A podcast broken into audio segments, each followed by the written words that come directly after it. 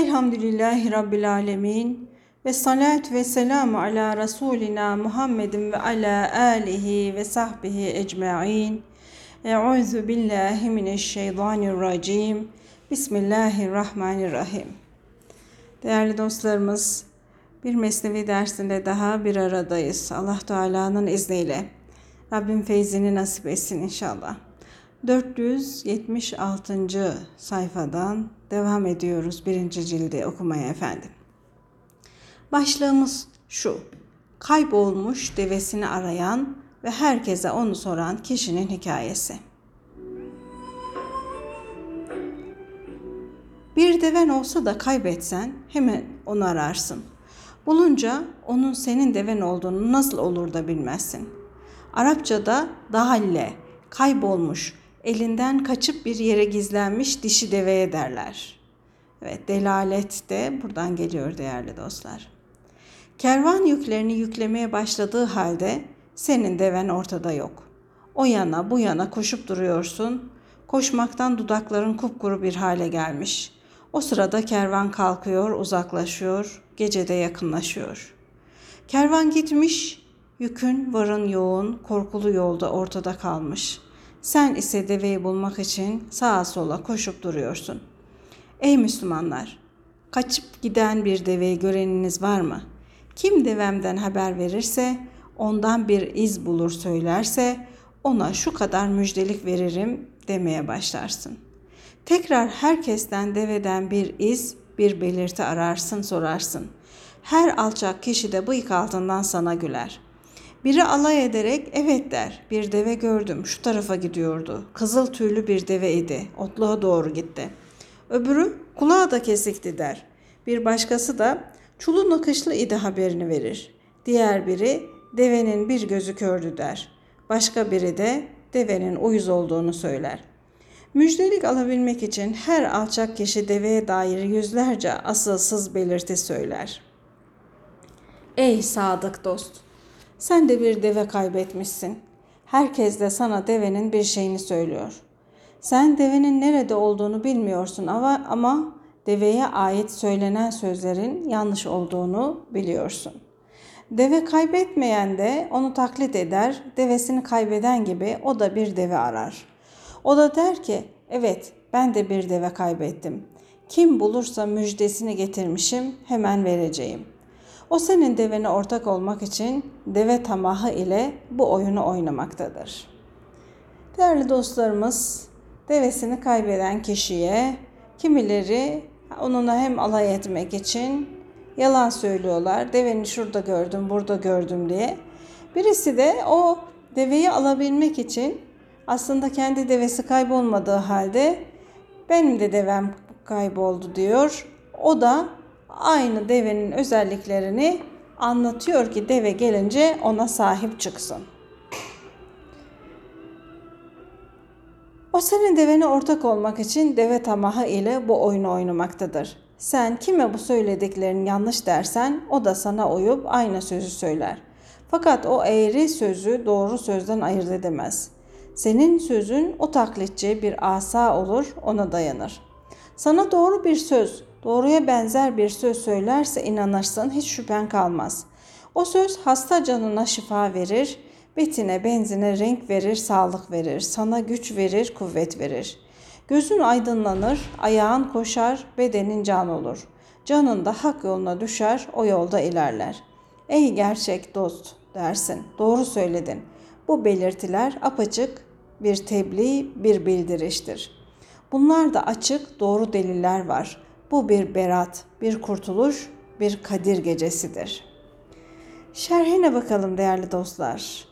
Bu hikayede geçen deve, Hakk'ın ruhlara ben sizin Rabbiniz değil miyim diye sorduğu ruh alemi, ezel alemidir. Ruhlar oradan bu aleme gelince o alemi kaybetmişlerdir. Bazıları onu aramaya başlamışlardır. Ötekine birikine soruşturulunca her kafadan ve ağızdan bir ses çıkar. Herkes kendi mezhep ve mesleğine göre onu tarif eder. Nihayet ehli sünnet mezhebinden bir arif doğru haber verir ve onu nasıl bulacağını anlatır.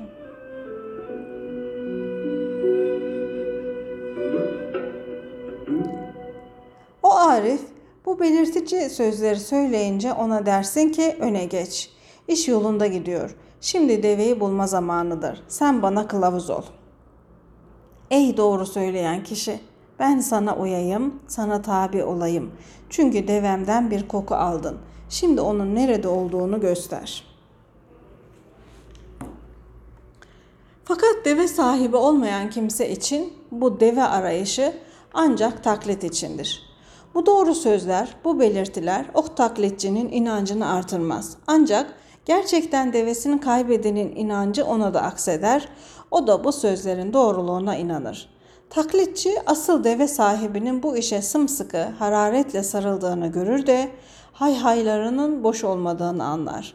Bu deve aramada onun hiçbir hakkı yok. Yok ama o da bir başka deveyi kaybetmiştir. Başkasının devesine tamah edişi ona perde olmuştur da kendi kaybettiğini unutmuş gibidir. Devesi kaybolan nerelere koşarsa o da oralara koşuyor. Dertli olan deve sahibiyle hırs ve tamahından ötürü dert ortağı oluyor. Bir yalancı doğru bir kişi ile yola düşerse onun yalanı ansızın doğru olur. Devenin kaçmış olduğu ovada taklitçi de kendi devesini buldu. Deveyi görünce kendi devesi olduğunu anladı. O dostunun devesine tamah etmekten vazgeçti. Devesinin orada otladığını görünce o taklitçi gerçekçi oldu. Deveyi orada aramadığı halde bulunca o an hakikaten deveye talip kesildi. Ondan sonra yalnızca yürümeye başladı ve gözünü kendi devesine doğru açtı. Asıl deve sahibi, "Şimdiye kadar bana arkadaşlık ettin, şimdi benden vaz mı geçiyorsun?" diye sordu. O da, "Şimdiye kadar boş yere uğraşıyor, hırs ve tamah yüzünden sana dil döküyor, yaltaklanıyordum. Bu arayışta, bu istekte senden maddeten, beden bakımından ayrıldım ama asıl şimdi senin dert ortağın oldum. Şimdiye kadar devenin vasıflarını senden öğrenip söylüyordum. Şimdi ise ruhum kendi devemi gördü, gözüm doydu. Devemi bulmasaydım onu istemezdim, aramazdım. Ama şimdi bakır altın oldu, altın ona üst oldu. Yani taklit ortadan kalktı, tahkik meydana geldi. Günahların tamamıyla ibadet oldu. Şakalar, alaylar geçti gitti. Gerçek ispat edildi, Allah'a şükürler olsun. Günahlarım hakkı bulmaya sebep oldu. Artık benim günahlarımı kınama, beni suçlama.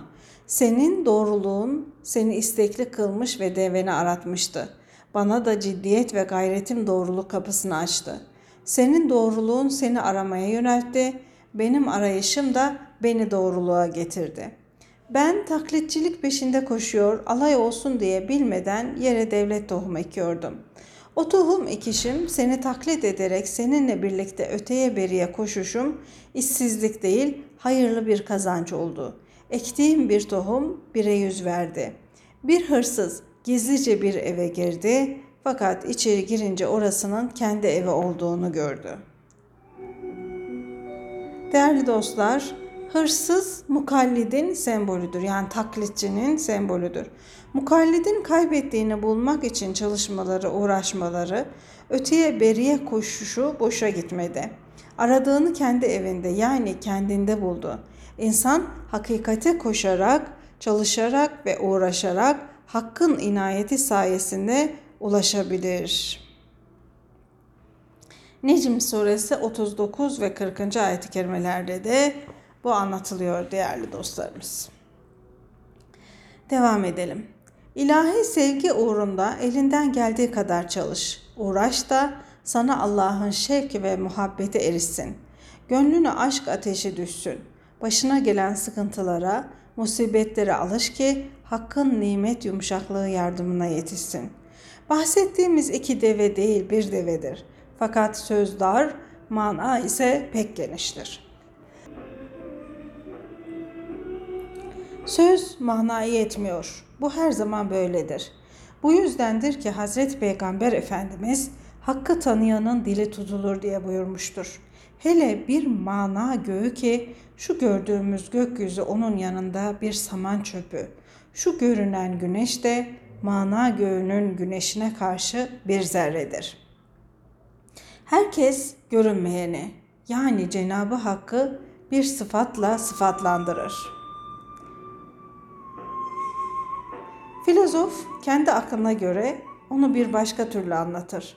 Konu ile ilgilenen, bahse giren birisi filozofun sözünü red ve cerh eder. Başkaları çıkar, her ikisini de kınar. Bir başkası da herkese bilgili olduğunu göstermek için süslü laflar eder, yırtılır durur. Duyanlar kendisini o köyün bilgili adamı sansın diye her biri bu yolun izlerini söyler durur. Şu hakikati bil ki bu çeşitli görüşlerin hepsi de doğru değildir. Fakat bu insanların hepsi de yollarını kaybetmiş sayılmaz. Çünkü hak olmayınca batıl meydana çıkmaz. Ahmak kişi sahte parayı sahte para olduğu için almaz. Altındır ümidiyle alır. Eğer dünyada elden ele dolaşan geçer akçe olmasaydı sahte paraları sürmek, harcamak nasıl olurdu? Doğru söz olmayınca nasıl olur da yalan söz söylenir? O yalan doğrudan kuvvet alır. Doğru diye ümide düşerler de o yüzden eğriyi alırlar. Zehiri şekere dökerler de öyle içerler. Öyle ise bütün bu sözler batıldır deme. Batıllar hakkı bulmak ümidiyle gönüle tuzak kurmuşlardır. Sakın bunların hepsi de hayal, hepsi de sapıklıktır diye düşünme. Bu dünyada hakikatsiz hayal olmaz. Değerli dostlarımız, felsefecilerden bir grup vardır ki hiçbir şeyin hakikati yoktur, her şey hayaldir derler. Bunlar şüphecidirler. Dikkat edilirse bu sözlerinde bir çelişki vardır. Çünkü şey mevcut olana denir. Mevcut olan yani var olan ise bir hakikattir. O halde hiçbir şeyin hakikati yoktur demek, var olan hakiki bir şeyin mevcudu hakikati yoktur demek olur.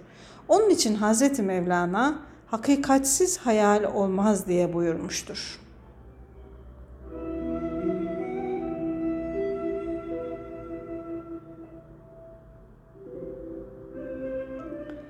Allah geceler arasında gizlenmiş Kadir gecesi gibidir. Böyle olması da ruhun her geceyi denemesi, ibadetle geçirmesi içindir. Ey genç! Bütün geceler Kadir gecesi değildir ama her gecenin Kadir gecesi olma ihtimali yok değildir. Yine şerhinde şöyle deniyor değerli dostlar. Kadir gecesi, Kadir suresinin 3. ayetinde Kadir gecesi 1000 aydan hayırlıdır. Yani o gece yapılacak ibadette 1000 aylık ibadetten daha kıymetlidir, eftaldir diye buyurulmuştur. Fakat hangi ayın hangi gecesi olduğu bildirilmemiştir. Bu gizlilikten maksat Müslümanların Kadir gecesini bulmak için her gece onu aramaları ve ibadetle meşgul olmaları içindir. Bu maksatla gizlenmiş başka şeyler de vardır. Mesela Salat-ı Vusta için ikindi namazı denilmiştir. Halbuki o 5 vakit namazdan birisidir. Hangisidir bilinmez. İsmi Azam da yani Allah'ın en büyük adı Esmaül Hüsna arasında gizlidir. Cuma günlerinde duaların kabul edileceği bir saat vardır ki ona saat-i icabet denilir. Cuma günlerinde duaların kabul edileceği bu saatte gizlidir. Bu saat Cuma günü içinde gizlenmiştir. Devam edelim. Kendisini hak aşığı sanan kişiler arasında gerçek bir derviş vardır. Sen de hak yolunda görünen bu dervişleri, bu şeyhleri dene de hak ehli olanı bul, ona sarıl. Nerede anlayışlı bir mümin ki ham kişileri gerçek hak aşıkından ayırt etsin? Dünyada ayıplı kusullu mallar olmasaydı alışveriş edenlerin hepsi de ahmaklaşırdı. Bütün kumaşlar kusursuz olduğu için kumaş tanımak kolay olurdu. Madem ki ayıplı yok, ehil olan da, ehil olmayan da bir olmuştur. Eğer dünyadaki şeylerin hepsi de ayıp ve kusurlu bulunsaydı, o vakitte aklın faydası olmazdı. Çünkü hepsi de odundan ibaret bir yağın içinde öd ağacı yok demektir. Her kim bu dünyada bulunan her şeyin hepsi de haktır dese, o kişi ahman biridir. Her şey batıldır diyen de kötü kişidir. Peygamberlerle alışveriş yapanlar kâr ettiler. Onların yüzünden kazançtadırlar. Halbuki renk ve koku tacirleri görünüşe kapıldıkları şekilde kaldıkları için çok zarara uğradılar. Yılan insanın gözüne mal olarak görünür. Gözlerini iyice ov da gaflet uykun dağılsın gitsin. Değerli dostlar, bu beyitte şu mealdeki bir hadise işaret var. Mal yılandır. Mansıp ve yüksek mevkiler ise ondan daha zararlıdır. Şarih Ankaravi Hazretleri bu beyti şöyle açıklamış. Arif olanların ve gönül gözleri açık olanların nazarında bu dünya malı yılan gibi görünür. Ey dünya malına gönlünü kaptırmış olan kişi, kendi iki gözünü iyice ov. Yani zahir ve batın gözünü aç ki sana da hakkı ve hakikati gören nebilerle veliler gibi, mal yılan gibi, yüksek makam da ejderha gibi görünsün. Altın sarı bir yılandır, vicdanları ısırır. Lakin hayat kavgası için bu silaha muhtacız diyor Mehmet Emin Yurdakul değerli dostlar.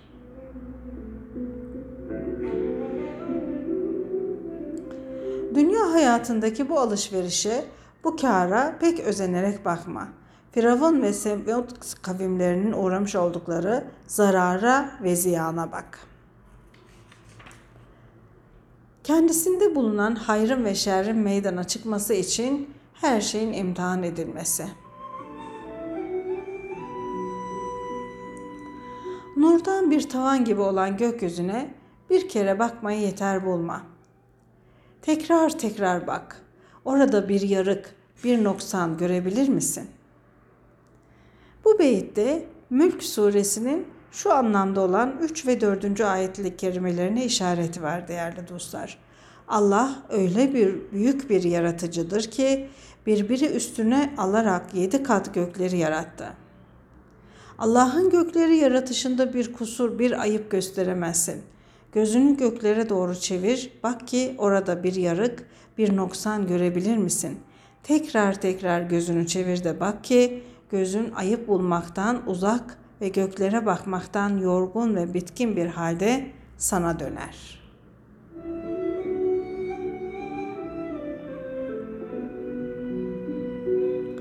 Yıldızlarla süslenmiş gökyüzüne defalarca baktığın gibi şu yeryüzüne, şu kara toprağa görmek, bilmek, güzelliğini, özelliklerini anlayıp beğenmek için ne kadar çok bakmak gerekiyor. Yeryüzünün saf olanını tortusundan, iyisini kötüsünden, temizini kirlisinden ayırt edebilmek için ne kadar çok uğraşmak, kendini zorlamak lazımdır. Yeryüzünün başına gelenleri bir düşün. Kış mevsiminin ve sonbaharın imtihanları, yazın kavurucu sıcağı, sonra Allah'ın merhameti gereği can bağışlar gibi kara toprağı dirilten ilkbahar. Rüzgarlar, bulutlar, yağmurlar, şimşekler, hep bu gelip geçici şeyler toprağı uyandırmak, içindeki tohumların yetişip baş kaldırmalarını, meydana gelmelerini sağlamak içindir. Boz renkli toprağın cebinde lal gibi, taş gibi değerli değersiz ne varsa hepsini meydana çıkarması içindir. Şu gamlı, kederli, suratı asık toprak, Allah'ın hazinesinden, kerem deryasından her ne çaldı ise, her neyi koynunda sakladı ise, takdir polisi ona doğru söyle, ne çaldın, ne götürdün, onları birer birer açıkla der. Hırsız yani toprak, hiçbir şey almadım, hiçbir şey çalmadım der. Polis onun bu sözüne inanmaz, onu sımsıkı yakalar, çekiştirir durur. Polis ona bazen şeker gibi tatlı sözler söyler, bazen onu asar, ona en kötü işkenceleri yapar. Böylece kahırla lütuf arasında korku ile ümit ateşinin tesiriyle toprağın koynunda gizlediği hakkın lütuf hazinesinden çalınmış şeyler, çeşitli bitkiler, meyveler, çeşitli madenler halinde meydana çıkar. O bahar mevsimleri hak polisinin lütfudur, ihsanıdır. Sonbaharlarda yine hakkın toprağı ürkütmesi, korkutması, hırpalamasıdır. Değerli dostlarımız, hani Aşık Veysel'in yüzünü tırmaladım diye toprakta şiiri, toprağa otlarını kazmak, toprağı kazmak, hasat etmek, onu ekmek için yapılan kazılar, bütün bunları sanki nasıl Mevlana Hazretleri benzetiyor, bir polisin hırsızı silkelemesi, ceplerini içini dışarı çıkartması ve ne çaldım bakayım ortaya çıkart demesine benzetiyor. Toprağında Allah'ın manevi hazinesinden aldığı hazineleri bunun neticesinde ortaya çıkartmasına benzetiyor Mevlana Hazretleri. Gerçekten çok güzel bir benzetme. Kış mevsimi toprağın manevi olarak çarmıha gerilişidir. Sanki ona ey gizli hırsız meydana çık denmektedir. Hak yolunda olup nefsi ile savaşan kişinin de zaman olur gönlü ferahlar, zaman olur daralır, derde düşer, şüphelerle kıvranır. Çünkü su ve balçıktan yaratılmış olan bedenlerimiz can ışıklarını inkar eder, o ışıkların hırsızıdır. Bu yüzdendir ki Hak Teâlâ harareti, soğuğu, ağrıyı, sızıyı, hastalığı, derdi bizim bedenlerimize yüklemiştir. Korku, açlık, mal noksanlığı, sakatlık, bütün bunlar değerli, geçer akçe olan canın meydana çıkması içindir. Evet.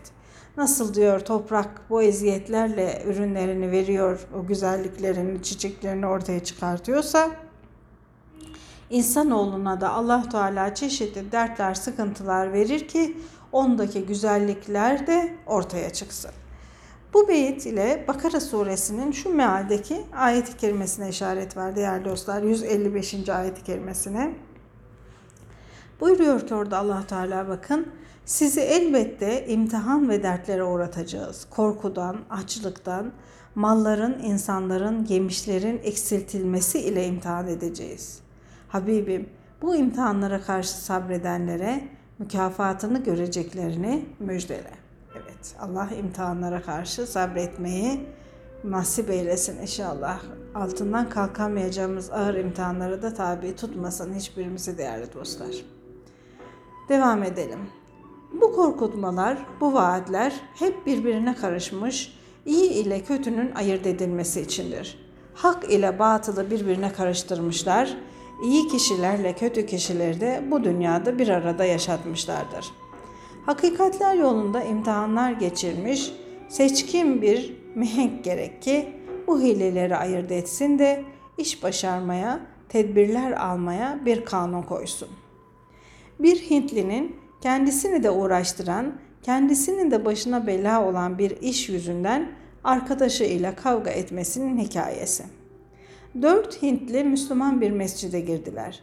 İbadet etmek için rükûya vardılar, secde ettiler. Her biri niyet etti, tekbir getirdi. Kendi noksanlarının, hatalarının idraki içinde hulûs ile candan yakararak namaza başladılar. Bu sırada mescidin müezzini geldi. Namaz kılan Hintlilerden biri kendisinin namazda olduğunu unutarak "Ey müezzin" dedi. "Ezanı okudun mu? Yoksa daha vakit var mı?" Öbür Hintli de namaz içinde olduğu halde "Sus be kardeşim, söz söyledin, namazın bozuldu" diye söylendi. 3. Hintli de ikincisine "Amca" dedi, "ona ne kusur buluyorsun? Sen de söz söyledin, sen kendine bak, öğüdü kendine ver." 4. Allah'a hamdolsun ki üçünüz gibi ben kuyuya düşmedim. Yani ben konuşarak namazımı bozmadım dedi. Böylece 4'ünün de namazı bozuldu. Şunun bunun hatasını, ayıbını görüp söyleyenler, ayıbı olanlardan daha çok yol kaybederler, sapıklığa düşerler. Kendi ayıbını gören can ne mutlu bir candır. Bir kimse birinin ayıbını görse onu kendi satın almış olur.